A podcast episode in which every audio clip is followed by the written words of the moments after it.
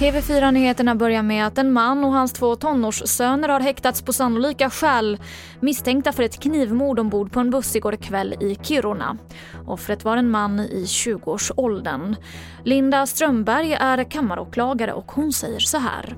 Hörda med sina försvarare och man kan säga att de vidgår delar av händelseförloppet men förnekar brott. Men jag menar att det finns sannolika skäl för att de har begått det här mordet och därför begär jag dem häktade.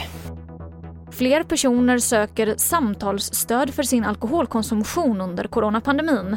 Det rör sig om uppemot tre till fyra gånger så många kontakter som innan pandemin, rapporterar SR om. Alkoholkonsumtionen har än så länge inte ökat i stort under coronakrisen men i riskgrupper så ser problemen ut att förvärras.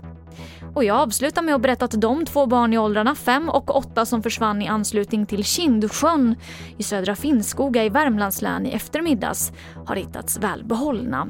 En stor sökinsats med dykare från Norge flögs in bland annat enligt Värmlands Folkblad. Och det var det senaste från TV4 Nyheterna. Jag heter Emily Olsson.